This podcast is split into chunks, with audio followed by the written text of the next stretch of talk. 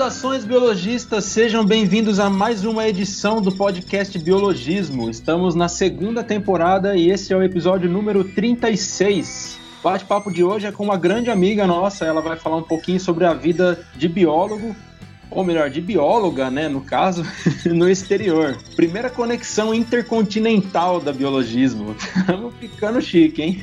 Opa! Então, se você quer fazer biologia e fugir dessa loucura que tá o Brasil, fica por aqui e presta atenção nas dicas dela. Bom, meu nome é Flávio, sou um simples biólogo no Brasil, estou acompanhado de outros dois biólogos em terras tupiniquins. É isso aí, cara. A gente tá, vai ficar com muita inveja hoje, né? A gente tá desbravando a terra do pastel de Belém, que você não pode falar que é pastel de Belém, senão você apanha lá né?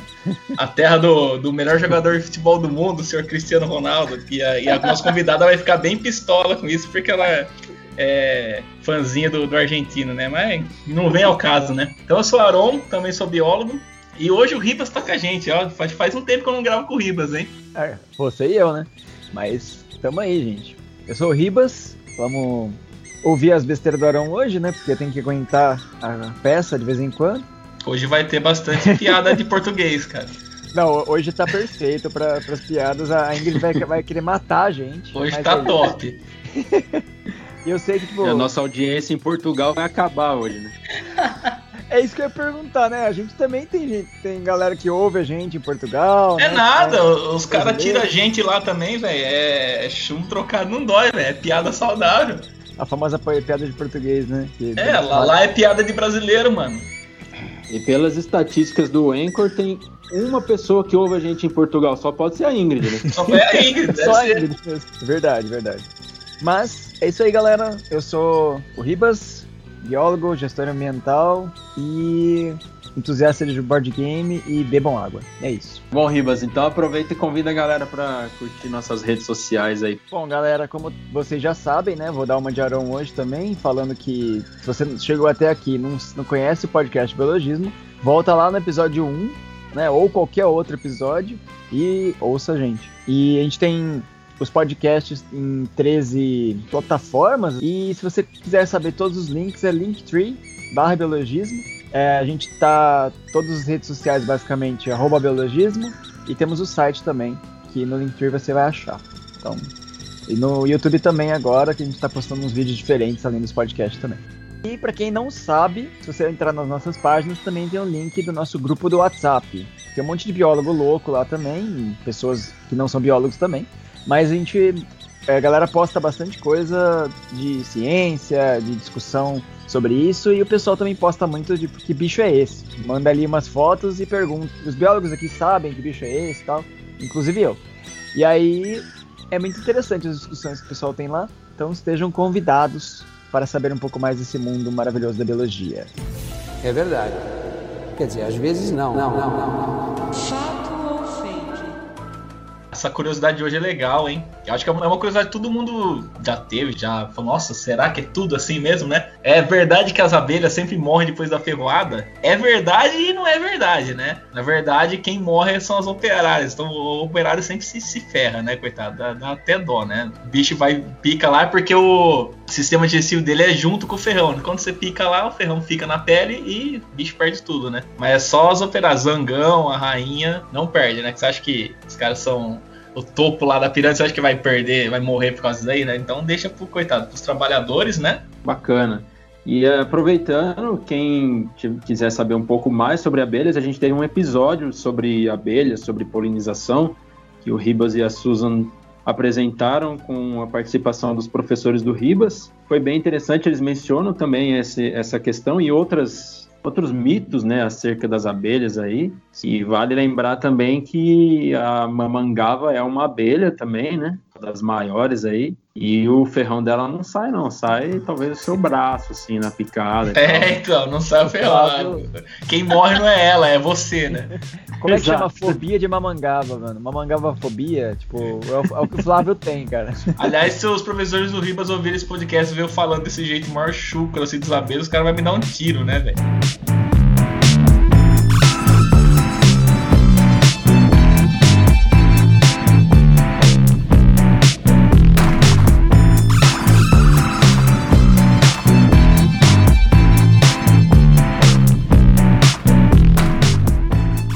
Beleza, então, galera. Então, agora nós vamos apresentar a nossa convidada, nossa querida amiga, estudou comigo, não sei se estudou com os outros dois aí também. Eu estudei, na verdade, foi um ADP que eu paguei, né? Não, cê, vo, você e o Vitor estudaram com todas as salas, né, velho? Ah, nem tanto, né? Para quem ah. não sabe, nós estudamos todos na mesma faculdade, Unicep, que eu e o Aron trabalhamos. E então vamos lá, vai, sem, sem mais enrolações. Queria agradecer muito a nossa convidada, principalmente por ela estar tá num fuso horário quatro horas à frente de nós, então já está meio tardezinha da noite lá, mas abriu essa disponibilidade aí para bater esse papo com a gente. Então, muito obrigado e seja muito bem-vinda, Ingrid Brock. Olá! Bom, eu também sou formada em biologia, né, pela Unicep. Também estudei, estudei com você, Flávio, estudei na sala do Aron, estudei na sala do Luiz, também fiz um tour pela, pelas turmas, né? Sou é. Me formei em 2011, sou especialista em gestão ambiental pela UFSCar e faço mestrado em engenharia agronômica pela Universidade do Porto, no Porto. Depois que eu me formei, eu trabalhei alguns anos com certificação ambiental na indústria em São Carlos e no Porto de Santos. E aí depois eu vim aqui para Portugal, trabalho com plantas ornamentais. A minha dissertação de mestrado é nessa área, né? E eu escrevo uns textos, eu contribuo para uma revista de jardinagem aqui de Portugal também. Então, atualmente, esse é o panorama. É o orgulho da Silmara, né? Ah, tá, é, tá um orgulho. A Silmara, ela, ela vomita arco-íris. Ela fala, meu Deus, né? Ela, ela fica assim, um êxtase, né, mano? Será que Silmara Saudade Silmara! Silmara é a melhor professora que a gente já teve, cara. É um amorzinho. Um amorzinho. Você podia ter 70 anos ela tratar como se fosse aquela, aquela criancinha do fundamental, assim, com amor, sabe? Era gostoso você ter aula com a Silmara. Ela não chegava te dando porrada, ela te abraçava, entendeu? não tinha quem não gostava da Silmara, cara. Todo mundo gostava dela, cara. Ela é unanimidade mesmo. E para quem acompanha a gente desde o começo, talvez tenha notado, essa é a segunda participação da Ingrid aqui no nosso podcast, né? É ela, participou do, ela participou lá do, do episódio é, Mulheres na Ciência, que foi a primeira edição que a gente fez de Mulheres na Ciência de 2020. É, contamos com depoimento de várias cientistas aí, brasileiras, né? E a Ingrid deu um depoimento lá, então essa é a segunda vez a participar do nosso podcast aqui como convidada. Sócia, né? Mas então vamos lá, vamos lá para os nossos tópicos, que temos alguns ainda aí pela frente. Ingrid, como é que foi atravessar o oceano e notar uma, um ambiente diferente? Como foram as primeiras impressões, sensação, em relação à, diferença de, de países, de continentes, assim, na questão da biodiversidade? Você sente falta de uma maritaca de manhã? Como é que é isso? A fauna e a flora portuguesa é muito diferente aí daqui? Sim, né? Se a gente for pensar que a fauna e a flora estão muito relacionadas com o clima, né? Na verdade, elas são produto direto do, do clima que faz, já dá para concluir que é tem uma diferença muito grande, né? Do que a gente consegue observar no Brasil e do que tem em Portugal. Mas assim, tem que pensar que Portugal é um país muito pequeno, né? Em termos de área geográfica, é um lugar muito menor que o Brasil, né? Só a título de curiosidade, tem 92 mil quilômetros quadrados e o Brasil tem, acho que, 8 milhões de quilômetros quadrados aproximadamente, né? Então, tudo que a gente for pensar para Portugal, na verdade a gente não está pensando em Portugal, e sim na Península Ibérica como um todo. Nessa faixa, o clima é mediterrâneo, então tem só de cara aí já deu para perceber diferenças em, entre as estações, né? Se no Brasil a gente tem mais ou menos um clima uniforme o ano inteiro, aqui a primeira coisa que você percebe, que você logo nota, é que a cada três meses o tempo muda completamente, né? E isso muda a paisagem, muda a vegetação, muda os animais que aparecem, muda até a comida que as pessoas acabam comprando, né, consumindo. Então, assim, tem muitas, muitas diferenças que logo de cara você consegue notar, assim. Essa questão, como você falou do clima, né? Tem momentos que o que é, aqui é ornamental aí é praga, por exemplo, né? Em relação à planta e tal. Então é bem legal ter essa, essa dimensão diferente de visualização ou até mesmo espécies exclusivas daí, né? Sim, então, eu acho legal falar, assim, algumas citar algumas espécies endêmicas, né? Coisas que só tem na, na Península Ibérica, né? Nessa, nessa região que vai de Portugal, Espanha, é, Gibraltar, passa, pega até um pouquinho ali do, do território francês. Tem alguns animais que aparecem ali, quase todos, assim, que eu vou falar aqui, estão ameaçados de extinção, né? Porque aqui existe uma, uma pressão muito grande, uma, uma colisão muito grande entre interesse econômico e preservação da natureza, né? Então dá para falar sobre algumas espécies endêmicas assim. Eu acho que o primeiro animal que as pessoas têm contato aqui em Portugal, desses que chama atenção e é tipo uma espécie bandeira, né? No Brasil a gente falaria que é uma espécie bandeira, é o lince ibérico. Ele é faz propaganda de tudo aqui, né? Ele é um, uma das quatro espécies de lince que tem no mundo e esse é endêmico aqui da península. Então todos uhum. os, os projetos ambientais assim costumam utilizar o lince para atrair, né, é, angariar fundos assim para esses projetos, né? E é a, é a nossa onça pintada quase. Né? Ela, na verdade, assim, o lince, ele, a nível de comparação, ele seria um pouquinho maior que a jaguatirica no Brasil, sabe? Ele não é um animal muito muito grande, mas ele hoje hum. é o felino mais ameaçado de extinção do mundo. Esse dado é meio assim chocante, né? É um dos meus felinos favoritos, assim, acho muito lindo ele, o jeitão dele. Também. O, o lince ibérico é interessante porque ele ele é inconfundível, assim, não tem como você não, não saber que tá vendo um lince ibérico, porque ele tem uma barba, né, que vai crescendo conforme ele vai ficando mais velho é, tem uma, é uma diferenciação assim para os outros linces, né? Aqui em Portugal ele tá, ele é distribuído na região do Alentejo, que é só para a gente se localizar assim no mapa, seria uma região da metade para baixo de, de Portugal, assim, é um, uma, uma mata que eles chamam de floresta mediterrânea, é um tipo de bioma, né? E ele está presente ali mais ou menos assim, o último censo diz que tem, último censo, mas não oficial, né, diz que tem mais ou menos umas uns 160 espécimes desse, desse lince, o que não é muita coisa. Na Espanha, onde ele também tá, tem muito mais. Então é, é um animal assim muito carismático, né, que nem o Luiz falou, e que constantemente utilizado para ser um atrativo nessas causas ambientais, né? Porque sendo um felino é topo de cadeia, já acaba que abarca outras espécies, protege outras, então eles utilizam bastante. E é uma, uma espécie que só tem aqui, né? Está acabando, mas por enquanto só tem aqui. Tem uma outra história de um, de um outro animal aqui que eu acho bem curiosa, porque é, um, é uma cabra que é endêmica também aqui da região, chama cabra montesa ibérica. Tudo aqui termina com ibérico, né? Sempre vai ter essa palavra no final. Ela uhum. é uma é super é, é original, né? essa cabra, ela existia em Portugal nos séculos passados e depois ela foi extinta, completamente extinta no século 20. Ela já tinha programas, digamos, não sei se posso chamar de programas porque é da época do reinado, mas assim, ela já tinha leis de, de proteção ambiental desde a época do reinado, desde o século XIX. Só que ela acabou sendo extinta no, no século XX. E tem muito também na região da Galiza, Espanha, que é uma, uma região que faz fronteira com o norte, o extremo norte de Portugal, né? E diz, reza a lenda, que essas cabras, numa propriedade particular lá da Galiza, um grupo de mais ou menos 60 fugiram para Portugal, conseguiram fugir e se estabeleceram no, na região do Gerês, no Parque Nacional do Gerês, que é hoje onde existe ali uma população um pouco estabelecida dessas cabras, e elas são uma atração turística lá, porque elas são aquelas cabras que, além de ter aquele dimorfismo sexual, ou seja, é, é muito diferente o, o macho da fêmea, o macho é bem maior, a fêmea é pequena, tem aquele chifre enorme, tem um, um comportamento diferente, né? Ela também se pendura em, em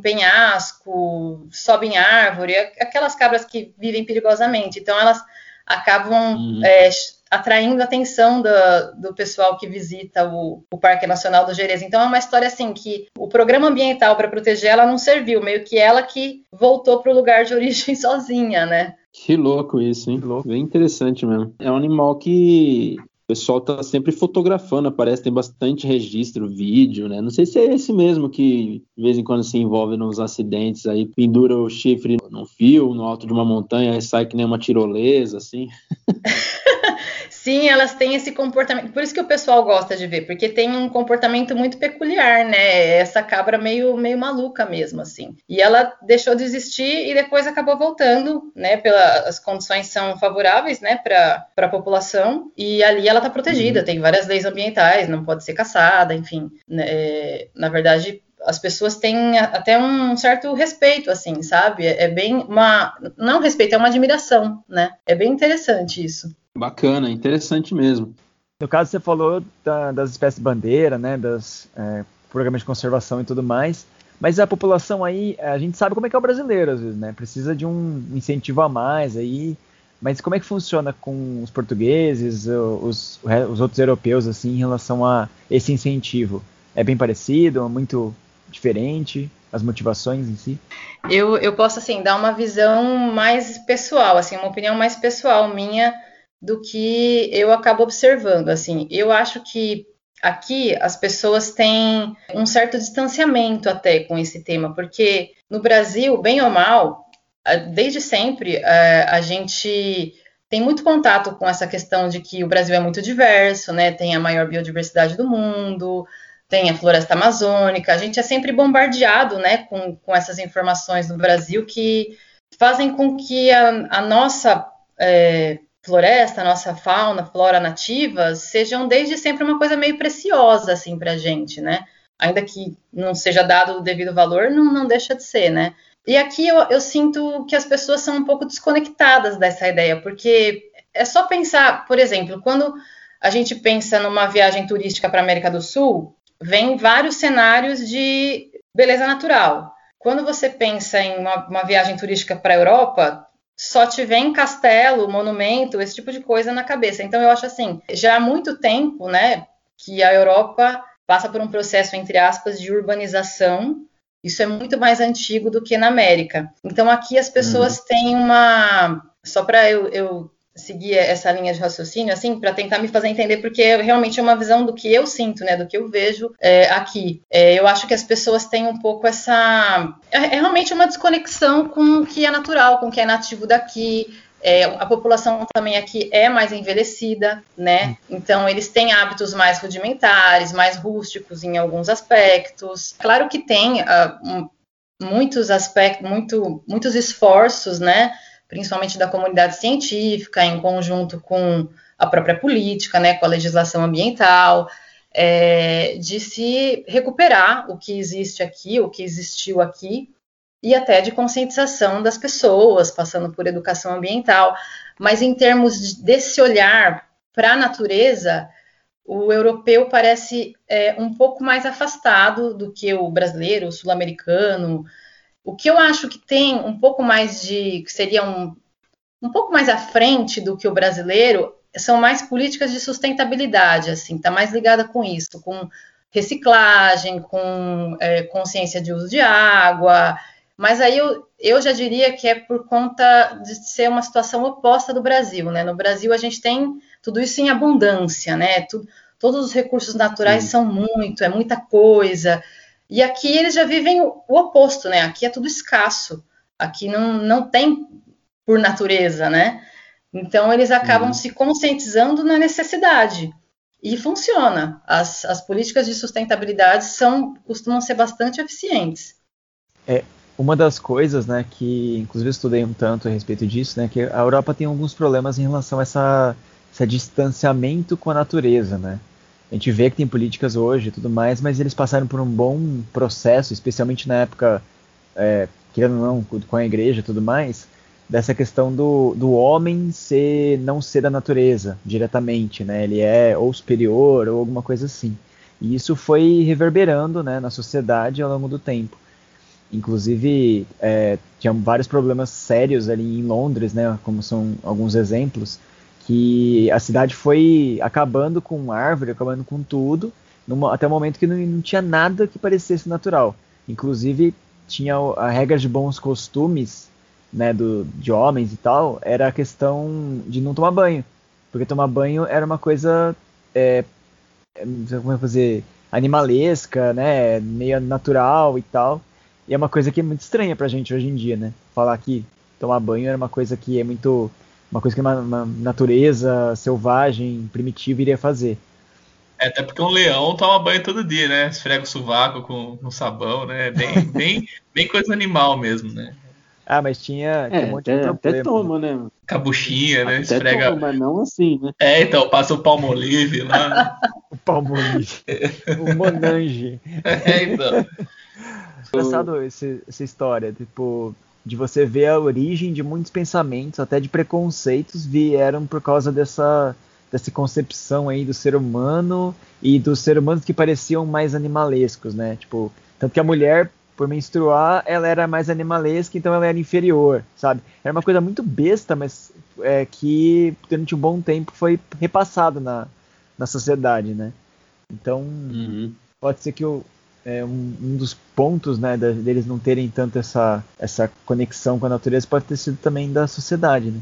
Que foi criando essa cultura que até é intrínseca, mas ninguém sabe por que direito está falando aquilo, ou pensando. né? Uhum. É, então, é. tem essa, esse antropocentrismo, né, que é tão comum na Europa. Já a gente, que você até comentou essa questão do banho, né, a nossa origem no Brasil, na América do Sul, está muito relacionada com os índios também, que, que de falta de banho não tem nada, né, pelo contrário. Então a gente já vem com outra, outra cabeça, né, realmente a construção da cultura passa muito por isso. E aqui eles têm já essa distinção maior, né, existe uma divisão maior do que é é, a sociedade, a metrópole, né? E o que é a natureza. A natureza é uma coisa muito afastada, é uma coisa nem daqui faz parte, né? Está em outros continentes.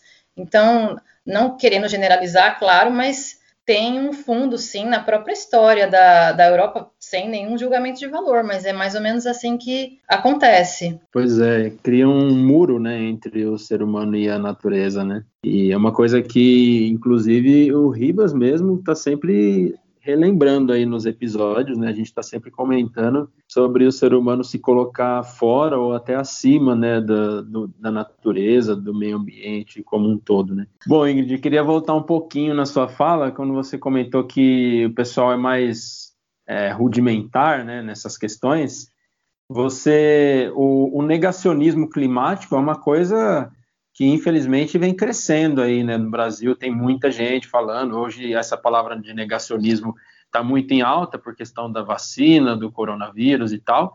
Mas o negacionismo climático é talvez até um pouco mais antigo, né? E como é que é aí na Europa? É diferente daqui? Essa questão do pessoal ser mais rudimentar, né? Você acha que tem alguma diferença? Faz diferença nessa questão do, do negacionismo climático? É, Eu acho que sim, eu acho que acaba que as pessoas têm uma, uma mentalidade um pouco mais retrógrada para algumas coisas, porque também tem essa questão que eu falei da, da Europa, tem países como Portugal, Itália, tem a população muito envelhecida, né? Então tem alguns conceitos, alguns preceitos que eles são já um pouco mais antigos, que eles são muito firmes naquilo, né? E para você quebrar essa ideia, né, tentar convencer de que realmente a gente impacta a natureza com o que a gente faz, é sempre mais complicado. Então, assim, é uma estando dentro da universidade, né, vendo essa movimentação na universidade, é, eu vejo que isso é um pouco uma missão acadêmica tentar trazer essas novas gerações, as novas gerações, para uma conscientização ambiental melhor, porque através das gerações, através da própria educação, né, familiar, isso é um pouco mais limitado. As pessoas têm uma, uma tendência a, em alguns países isso, né? Claro que isso tem, tem variações, né? Se você for partir para a Europa, para o norte da Europa, já é um pouco países nórdicos assim já é um pouco diferente, mas as pessoas acabam não tendo uma, por esse pensamento mais engessado, acabam não tendo uma consciência de que realmente os problemas estão acontecendo, que tem mudanças climáticas ou até mesmo em questões de pandemia, o que que isso, qual é o nosso papel nisso, né? O que que o homem está influenciando para isso acontecer? Existe uma dificuldade de você chegar numa comunidade, aqui tem muitas comunidades rurais, né? De você chegar numa comunidade rural, uma pessoa que que só tem contato com aquele tipo de, de informação e passar para ela que de repente algumas formas como ela trabalha são extremamente impactantes para a natureza. Tem uma, uma dificuldade grande de, de se chegar em determinados públicos, sim, e muitas vezes eles representam uma boa parte da população. Agora tá com, com essas políticas de conservação e tal, mas tem que ter, né, mano? Porque imagina, se os caras for desmatar lá o tanto que nego desmata na Amazônia, não tem mais árvore no país, velho. Os caras desmatam um país inteiro por dia na Amazônia, né, velho? É, tem é isso não, é. Se for fazer a mesma ah. coisa, não sobra mais nenhum chorão lá na, na, na cidade, não. Acaba, não tem nem mais nem coqueiro mais. Que isso daí é uma coisa que a galera não tem noção, né? Que a Indy mesmo, a gente tava conversando um dia, ela falou, os caras lá não tem noção do tamanho que é o Brasil, tá ligado? A galera não sabe quantos países cabem dentro de um só, né, mano? Então, Sim, os caras acham cara acha que, tipo, puta, mano, eu moro a duas horas de viagem de carro da minha família, sinto uma saudade. Meu, duas horas eu vou, tipo, pra cidade vizinha, tá ligado? Não, pois é, isso daí é uma coisa que é uma, uma diferença gritante, assim, né? Que muito europeu que não tá ligado mesmo como que é aqui, pega uma viagem de duas horas de estrada o cara fala, pera, tem alguma coisa errada, velho. Duas horas viajando e não chega em lugar nenhum, cara. Como que é isso? Né? É, então, não, duas, duas, horas aqui, se você partir uma reta para, deixa eu ver, pro sítio do leste, você chega na Espanha. Você não pode andar muito rápido, senão você chega até mais, mais rápido que duas horas. Você chega na Espanha de bike, tá ligado? É bem isso. Cara, é aquele negócio, né? Você pega trem aqui no metrô, sei lá, é trem, né? Aqui no Brasil, você, você vai para outra cidade, outro estado no máximo. Aí você pega para outros países, né? Sim. Bem diferente. É, as linhas se interconectam entre países, né? Mas assim, duas horas de viagem, imagina, o cara só volta para casa dele uma vez por mês. É muito tempo para eles isso. Ficar duas horas viajando é. Olha, eu sei porque tem uma, uma menina que faz mestrado comigo, que ela é de um distrito que fica uma hora e meia daqui. E ela só vai uma vez por mês para casa dela. Nossa. Então, Ô Ribas, mas ó, só não, não é, não é trem, não, é comboio, velho. Comboio. Depende, se você tiver no, em Minas Gerais é trem, velho. É trem. Justo.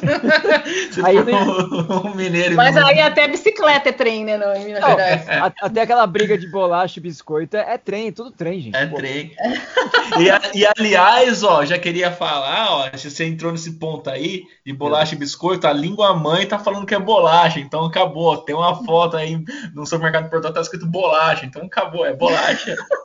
Eu vou, eu vou começar a chamar o Aurão de lusitano agora, porque se você acha que, que, a gente fala português, você tá bem enganado, velho.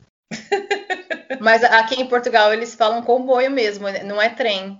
É, trem é, sei lá, trem acho que é no resto da Europa, mas é comboio, eles não chamam trem de trem aqui. O português é tipo o americano pro resto do mundo, né? A, a Europa inteira chama de trem e ele chama de comboio. É,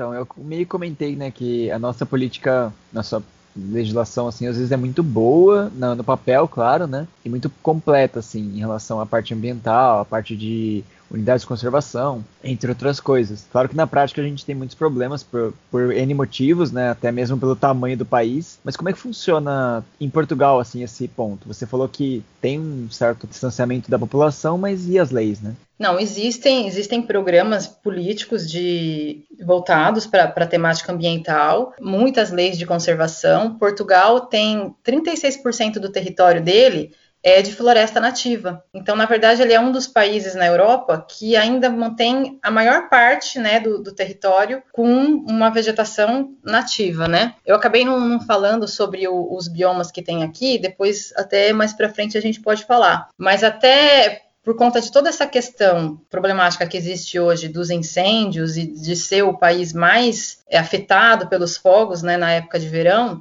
Hoje em dia tem muitas leis que visam coibir desmatamento ou fogo controlado, diminuição de terras para pastoreio, expansão agrícola, mas ainda assim, claro que existe o, o, conflito direto com interesse econômico. Isso talvez seja desequilibrado, seja igual no mundo inteiro, né?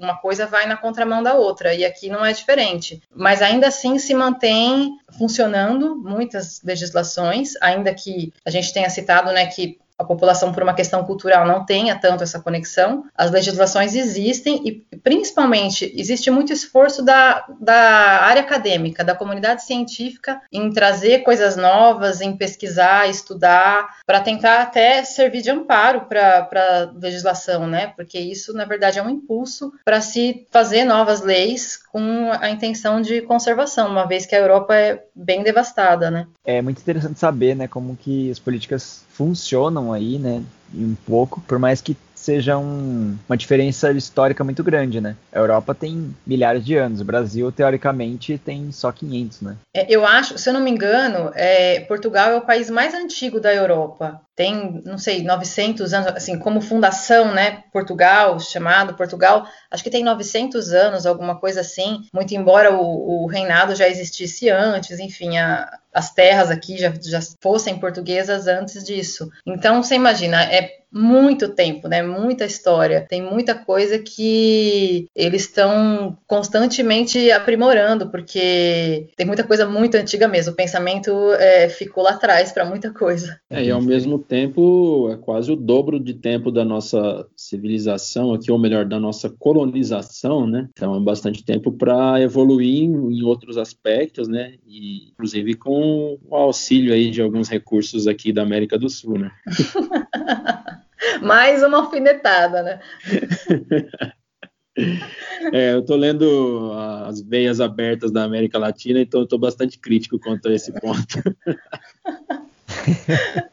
Mas Ingrid, você comentou sobre os biomas. É, fala um pouquinho para a gente aí como é que são os biomas portugueses, europeus. Então, eu tinha comentado com vocês que é, a vegetação característica é da Península Ibérica, né? Vamos delimitar essa área e o clima mediterrâneo. Aqui em Portugal uhum. tem dois, dois biomas principais, assim. Claro que o, o, clima no país, mesmo ele sendo pequeno, não é uniforme, né? Tem, tem variações, mas os, os principais biomas que eles têm aqui são dois. Um é a, a floresta temperada de folha é, caduca, se eu não me engano, né? Assim que fala, que é quando a folha, é quando a, as árvores perdem as, as, folhas, né? No outono. E o outro é, são os steppes, que no, no Brasil é como se fossem os pampas, assim. Acho que no Brasil, na Argentina, né? No, no sul, tem ali os pampas, aquela vegetação mais rasteira. E aqui são esses dois os principais. Então eles acabam também tendo uma, acabam contribuindo para a fauna que vai existir, né? Por isso que a gente não tem também tanta diversidade de fauna, né? Porque os próprios biomas são mais limitados. E no Brasil a gente tem praticamente a cada estado já muda o tipo de, de vegetação, a paisagem que se encontra, enfim, a fauna aqui fica um pouco mais restrito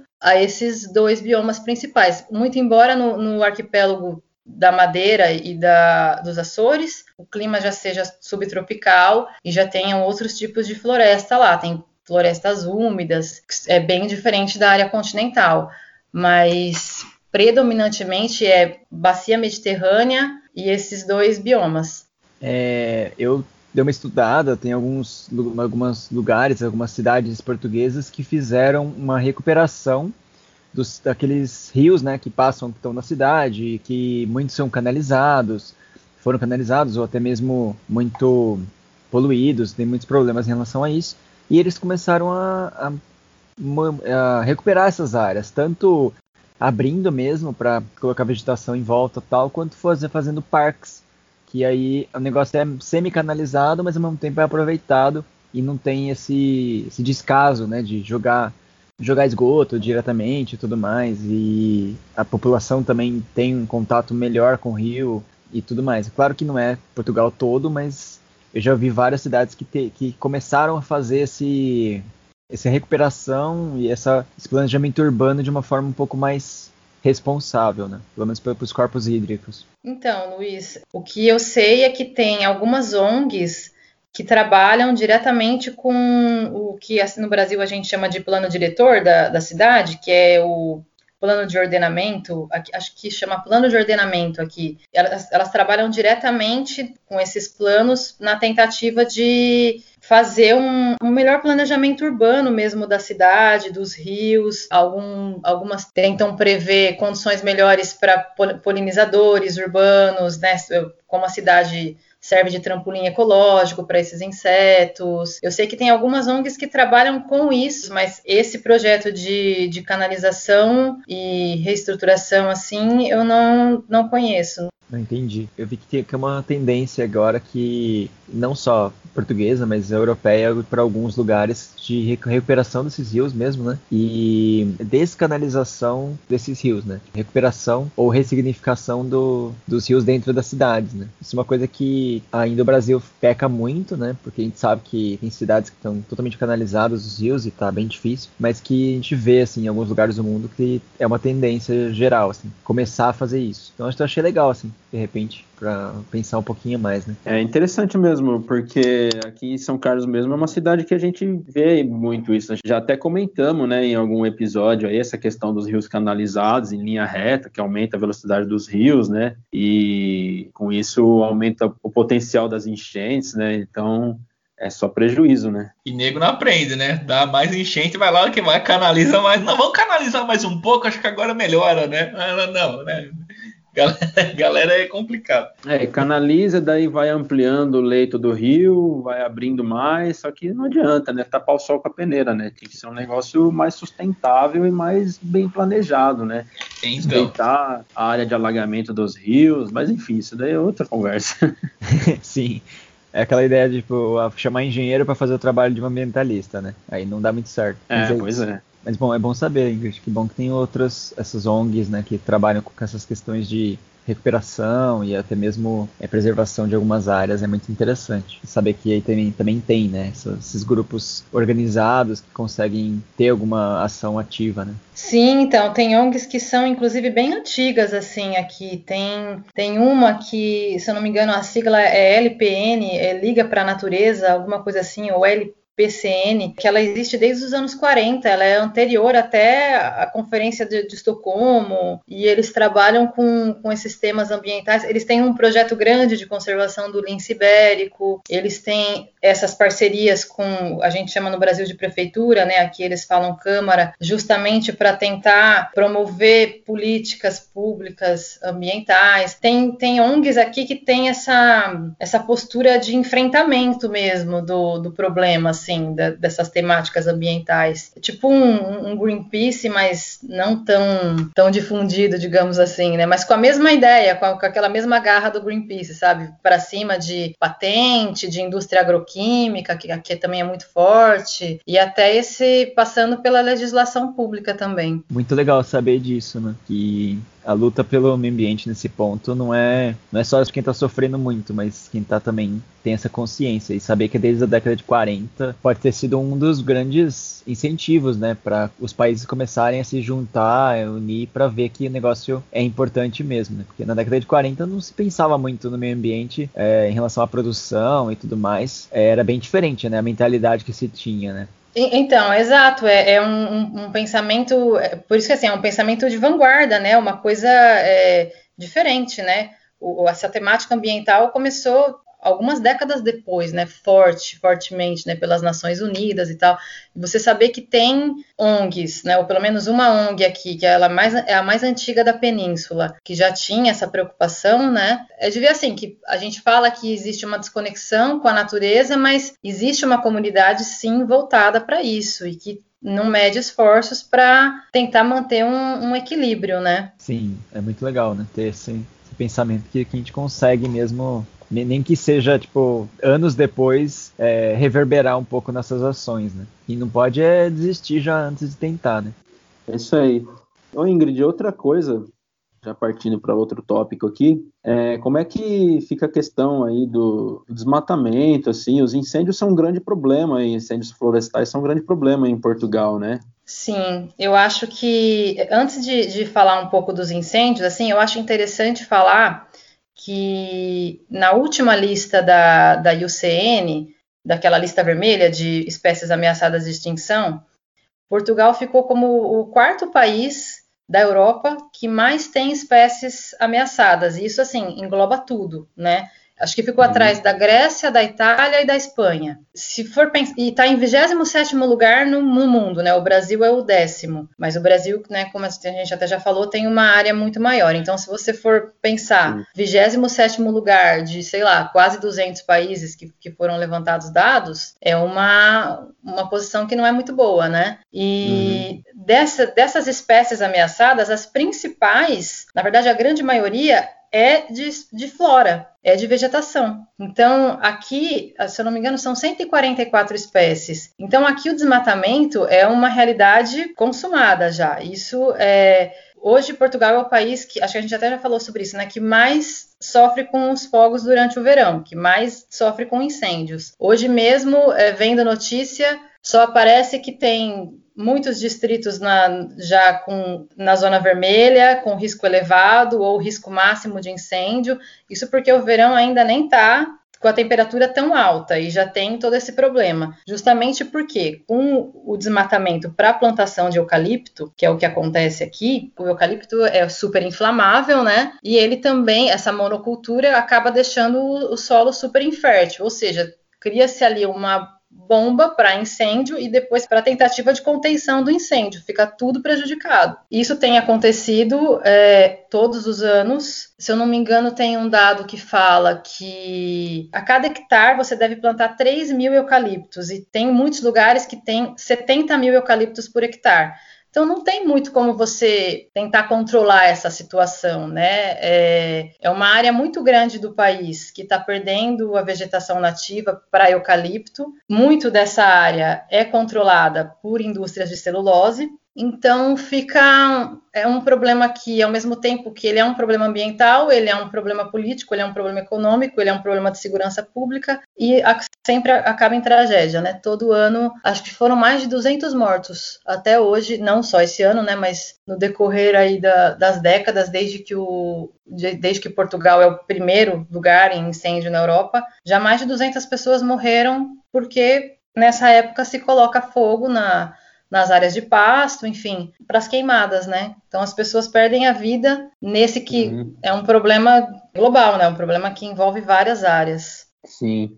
E da mesma maneira que a gente comentou no episódio em que eu e o Ribas apresentamos, tive, tivemos uma participação da Ana Elisa, se não me engano foi o episódio número 16, e o tema era sobre as queimadas no Pantanal e na Amazônia. É, nesse período agora que a gente está vivendo, tem o agravante do coronavírus, né, da pandemia, e queimadas é, para pessoas com problemas respiratórios aí só vem para botar cereja em cima do bolo, né, da tragédia aí, né? É, então, porque assim, é, algumas pessoas chegam a morrer mesmo, né, mas ou queimadas ou asfixiadas, mas muitas também sofrem depois com os problemas respiratórios que por você ter estado no meio de um, de um incêndio, né? E também as pessoas perdem é, os pequenos produtores porque o fogo alastra e, e não tem controle, né? Inclusive eles têm um, um, problema também com o próprio corpo de bombeiros tem dificuldade de chegar em algumas áreas, depois o rescaldo não é bem feito, o incêndio é, recomeça. Então, é essas pessoas que vivem nas comunidades que beiram, né, os lugares onde são incendiados, elas acabam perdendo casas, perdendo a plantação, a safra. Então, é, é um problema de saúde e é um problema também social, né? O, a questão dos uhum. incêndios em Portugal é, é, sempre avassaladora. É, o buraco é bem mais embaixo. Eu ia comentar isso. Não é só um problema ambiental, né? É um problema de, ambiental, um problema de saúde, social, né? As pessoas ficam desabrigadas, com problemas de saúde. Realmente é uma coisa bem triste, né, para um país que tem que passar por isso aí, né? É uma situação complicada, né? Porque a gente pensa que às vezes a prioridade de um, de um problema social, né? Se for solucionado primeiro o problema ambiental, o social fica mais fácil de solucionar depois. Mas às vezes tentando solucionar o social primeiro, ou o econômico, por exemplo, ele não, não, se, não se sustenta, né? Porque o ambiental tá, tá ruim. E aí é uma coisa bem complicada. Você pode dar subsídio, por exemplo, para esses agricultores, para esses pequenos produtores,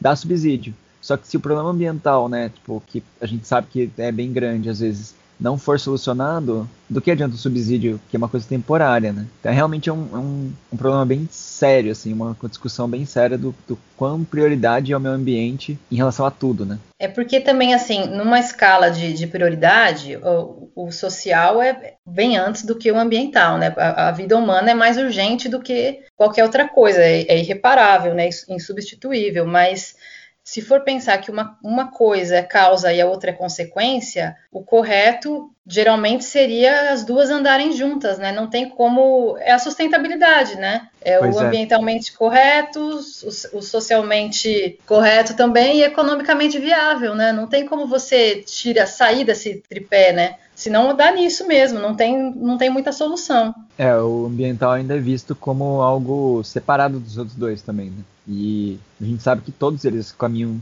em conjunto, né? Mas é muito difícil ter essa, né, dizer, essa, essa subjetividade para entender que, tipo, um, um não anda sem o outro, né? E até mesmo se você diminui um para aumentar o outro, às vezes pode ser muito complicado. Claro que o social, ele, ele tem essa prioridade que você comentou, né? Mas ele não se sustenta se o ambiental, por exemplo, estiver tiver muito degradado e tudo mais. Né? Fica difícil de sustentar o social por muito tempo. É, sem, sem arrumar o, ambient, o ambiental junto, você vai estar tá sempre reparando, né, o, o, social, você vai estar tá sempre tapando o sol com a peneira, né? Por isso que deveria, deveriam ter soluções em todas essas mãos, né? Mas não é nem sempre é o que acontece, por falta de iniciativa, por falta de recurso, enfim. Aí as desculpas são várias, né? Com certeza, né? É igual aqui em São Carlos que o pessoal, tipo, como ele, o Flávio comentou, né? Tipo, a pessoa vai lá, faz uma obra civil ali para arrumar, canalizar de novo tal, quando na verdade o, o, certo seria realmente pegar, descanalizar, formar um parque ali, tirar o, o, o centro do centro, né? Centro comercial do centro, distribuir. Só que é um trabalho que exige uma dedicação, né? Exige um, um tempo, uma dedicação, uma importância maior. E nem sempre a gente consegue fazer isso em quatro anos, né?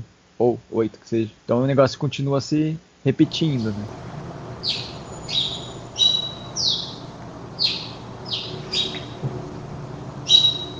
Bom, Ingrid, no começo do episódio, né, eu fiz uma promessa aí para os nossos ouvintes e é você que vai ter que cumprir a promessa, né? Sobre a galera que sonha em, em, morar na Europa ou trabalhar como biólogo fora do Brasil e tal, como é que é o mercado de trabalho? O que, que você pode dar de dica para a galera que quer se embrenhar nessa aventura aí? Bom, eu acho assim que é, primeira coisa para quem for mudar de país e quiser trabalhar na, na profissão que é formado, é verificar aquela equivalência de diplomas, né? Isso é, antes até da gente pensar em mercado, é ver se realmente o, o, o, diploma que a gente tem no Brasil, concedido pela universidade tal, né, seja lá qual for a, a universidade de formação, se ele é reconhecido pelo MEC e reconhecido pela, pela pelas instituições no, no país da Europa, né? Normalmente são, mas é sempre bom dar uma checada porque às vezes precisa fazer alguma correspondência, né? Se a pessoa for é, fazer parte da, por exemplo, da ordem dos biólogos aqui em Portugal ou qualquer outra profissão que seja, engenheiro, né? A pessoa vai ter que ter fazer toda essa transferência. Então, esse é o primeiro passo para é, depois acabar não, não conseguindo ter um, um contrato alguma coisa nas sua própria profissão por essa limitação burocrática, né, vamos dizer assim. É, quanto ao mercado de trabalho específico para biólogo em Portugal, o que eu vejo, além de, claro, ter muitas vagas para professor, né, é, biólogo sempre vai ser sinônimo de professor, não tem jeito é muita coisa nessa área que a gente conversou aqui de preservação e conservação. Então, principalmente no campo de pesquisa, no campo de algumas instituições é, que trabalham com, com investigação, oceanários, é, tem o oceanário em Lisboa que tem muita área para pessoas tanto da biologia quanto da veterinária, biologia marinha, oceanografia. Eles têm também vários projetos lá e apoiam várias pesquisas, então sempre é um campo interessante. Aqui em Portugal tem muitos jardins botânicos, muita, muitos zoológicos, é, áreas de observação de avifauna, coisas desse tipo que sempre carecem de profissionais é, específicos, mas assim especialistas mesmo, né? Não, não seria tanto um biólogo generalista. teria que ter alguma formação mais específica para essas áreas. Principalmente o que tiver relacionado com pesquisa de descoberta de espécies, ou seja, pessoas relacionadas com zoologia, né, é, profissionais relacionados com zoologia ou com botânica, esse tipo de, de, formação costuma ter mais mercado aqui, mas nessa área mesmo de investigação. Então, ou a pessoa vai prestar uma consultoria, ou ela vai trabalhar um projeto de investigação, nem que não seja fazendo uma pós-graduação, mas é o tipo de área que está mais é, aberta para os biólogos, sem contar, claro, a área de docência, né, que sempre precisa. Mas normalmente não, não vejo muito assim é, biólogo aqui indo para laboratório, é, é, tipo de biomedicina, essas coisas, não, não, não vejo tanto. Vejo mais nessa área mais prática mesmo e mais é, atual, assim, né, ambiental. Acho que é mais comum. Uhum, legal.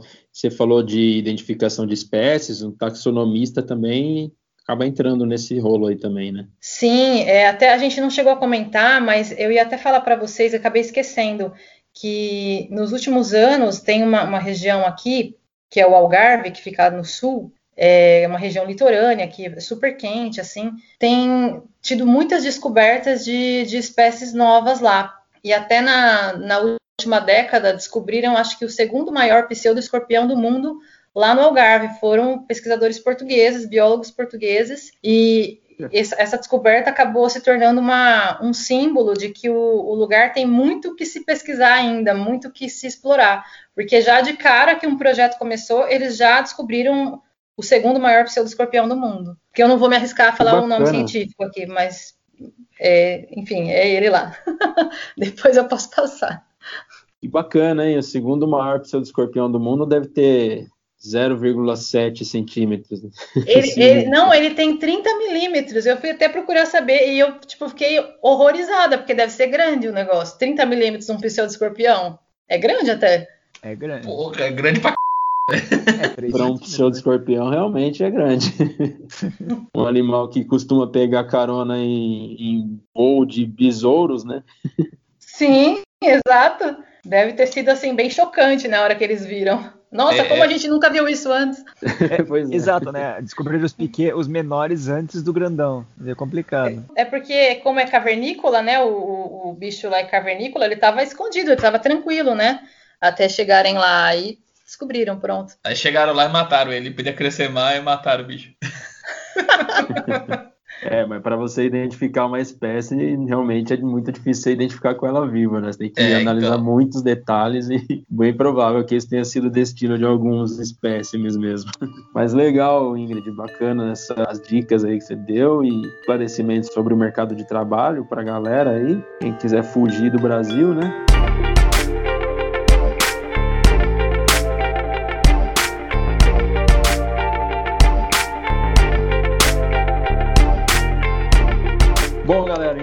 Vamos para o nosso já famoso momento Indicações Culturais, onde nós indicamos filmes, novelas, músicas, receitas de torta, o que vier na telha aí, para você que está nos ouvindo.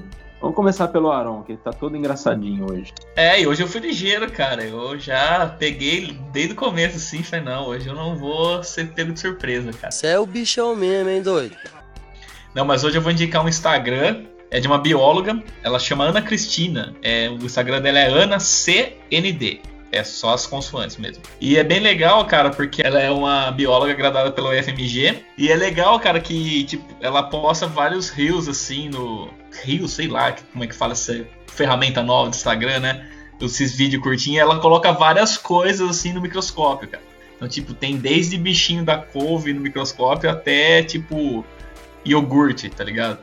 Então acho que todas essas coisas assim é, do, do, dia a dia ela posta um vídeo mostrando o microscópio para ver como que é de perto, assim. Daí tem com vários aumentos, é, é bem legal assim o Instagram para você seguir assim. Bacana, hein? Como é que é mesmo? Ana Ana CND. CND.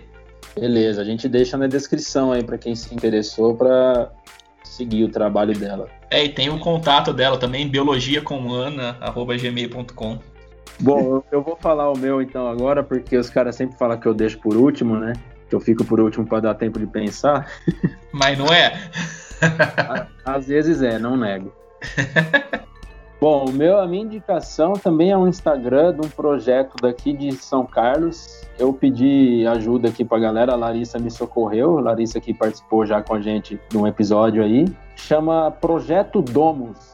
Então é instagram.com barra Projeto Domus, né? É um projeto social e eles ajudam pessoas uh, em situações mais carentes, né, famílias em situações carentes. É, qual é a ideia do projeto? Eles arrecadam aquelas caixas de leite e forram uh, o interior das casas para promover um conforto térmico, né, para ajudar a galera a passar por esses é, dias mais frios e tal. Inclusive agora a gente está num está gravando no dia 1 de julho, o episódio vai ao ar só no fim do mês, se eu não me engano. É, mas a gente está num, num, dia mais frio aqui, numa semaninha um pouco mais fria, né? Então acho que é uma coisa bem bacana, assim, é um projeto que já foi até premiado, foi um dos 12 melhores projetos do mundo, sociais aí.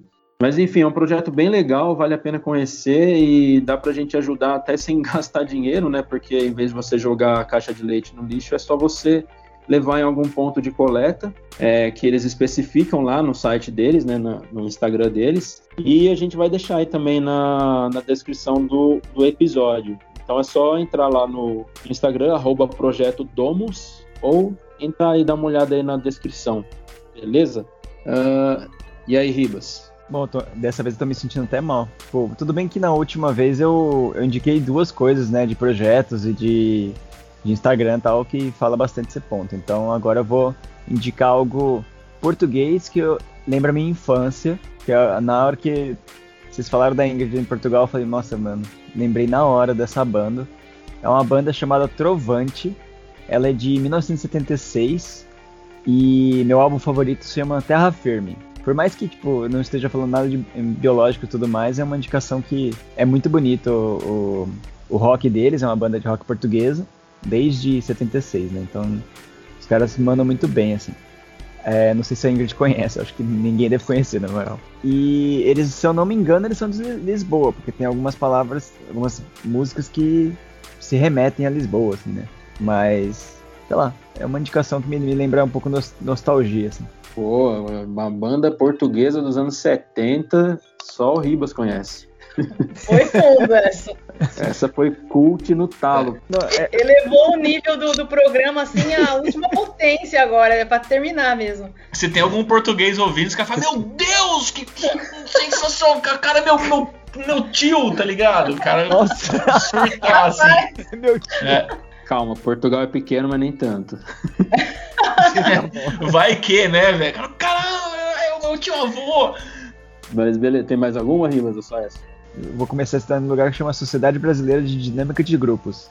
Dos grupos. Só que para quem tá com liderança de grupo, ou quer aprender melhor sobre pessoas, ou melhorar um pouco sua equipe, tá aí. é uma, indicações nada biológicas até agora, mas tudo bem. Tá valendo. E você, Ingrid, tem alguma indicação aí pra galera? Então, eu vou também, vou fugir um pouco, igual o Luiz. Eu vou, na verdade, assim, vou deixar um convite, né, para quem quiser conhecer, que eu falei que estou escrevendo, né, para uma revista. Então, vou puxar a brasa para minha sardinha, né. É, a revista tem uma edição digital, então, assim, as publicações são feitas no site deles também. Então, quem quiser, quem gosta do tema, né, é, ou quer saber um pouco mais, a revista é bem diversa dentro dessa área de jardinagem, de paisagismo e de novas tecnologias nessa área. Eu escrevo lá uma coluna para quem quiser conhecer. É, na verdade, assim, eu falo um pouco sobre botânica misturada com história, cultura daquela espécie, assim, o que, que, tem a ver com a sociedade. Normalmente tento trazer alguma coisa assim bem, não muito técnica. E então quem quiser ver, é, chama tudo sobre jardins.com. Aí tem lá sempre tem lá publicada a edição digital. Que bacana. É uma, é uma autopropaganda, né? Eu sei.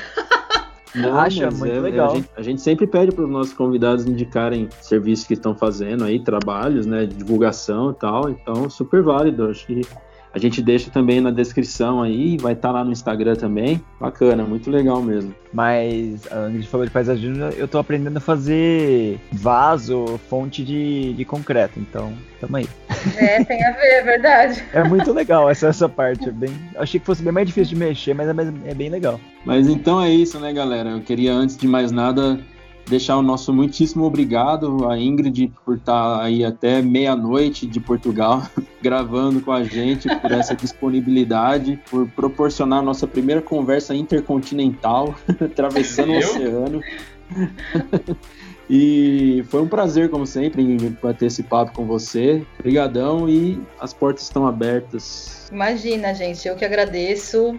É, que bom que deu certo, né? Finalmente. Faz tempo que a gente está conversando sobre isso, mas agora, né? Dez anos depois, não, deu certo finalmente. Foi, gostei muito. Acho que a gente conseguiu falar um pouquinho, né? Sobre aqui, sobre o país, mas com certeza a gente pode voltar para falar sobre outras coisas também, sobre botânica, sobre outros temas. Que eu sou já já sou sócia, né? Então, mas é isso certeza. Já fica pré-combinado já. Pra você, pra você ver, né, rapaz, como que é essa tecnologia aí, né? Estamos tá, longe aí, falando tudo na mesma hora. É, é verdade. É a tecnologia, né? Cara, esse comentário foi muito cringe, não. não, mas tirando isso, eu queria agradecer muito a, a mesmo, porque, meu, é, saudade de ser, meu. O... Nossa, muito tempo, né? Né? É isso então, galera. Ficamos por aqui. Para você que sobreviveu até aqui, o nosso muito obrigado. Obrigado para você que fortalece o nosso trabalho, seja ouvindo o nosso podcast, seja participando das nossas redes sociais. A gente sempre pede um feedback, quem está ouvindo aí, para a gente poder melhorar o nosso trabalho.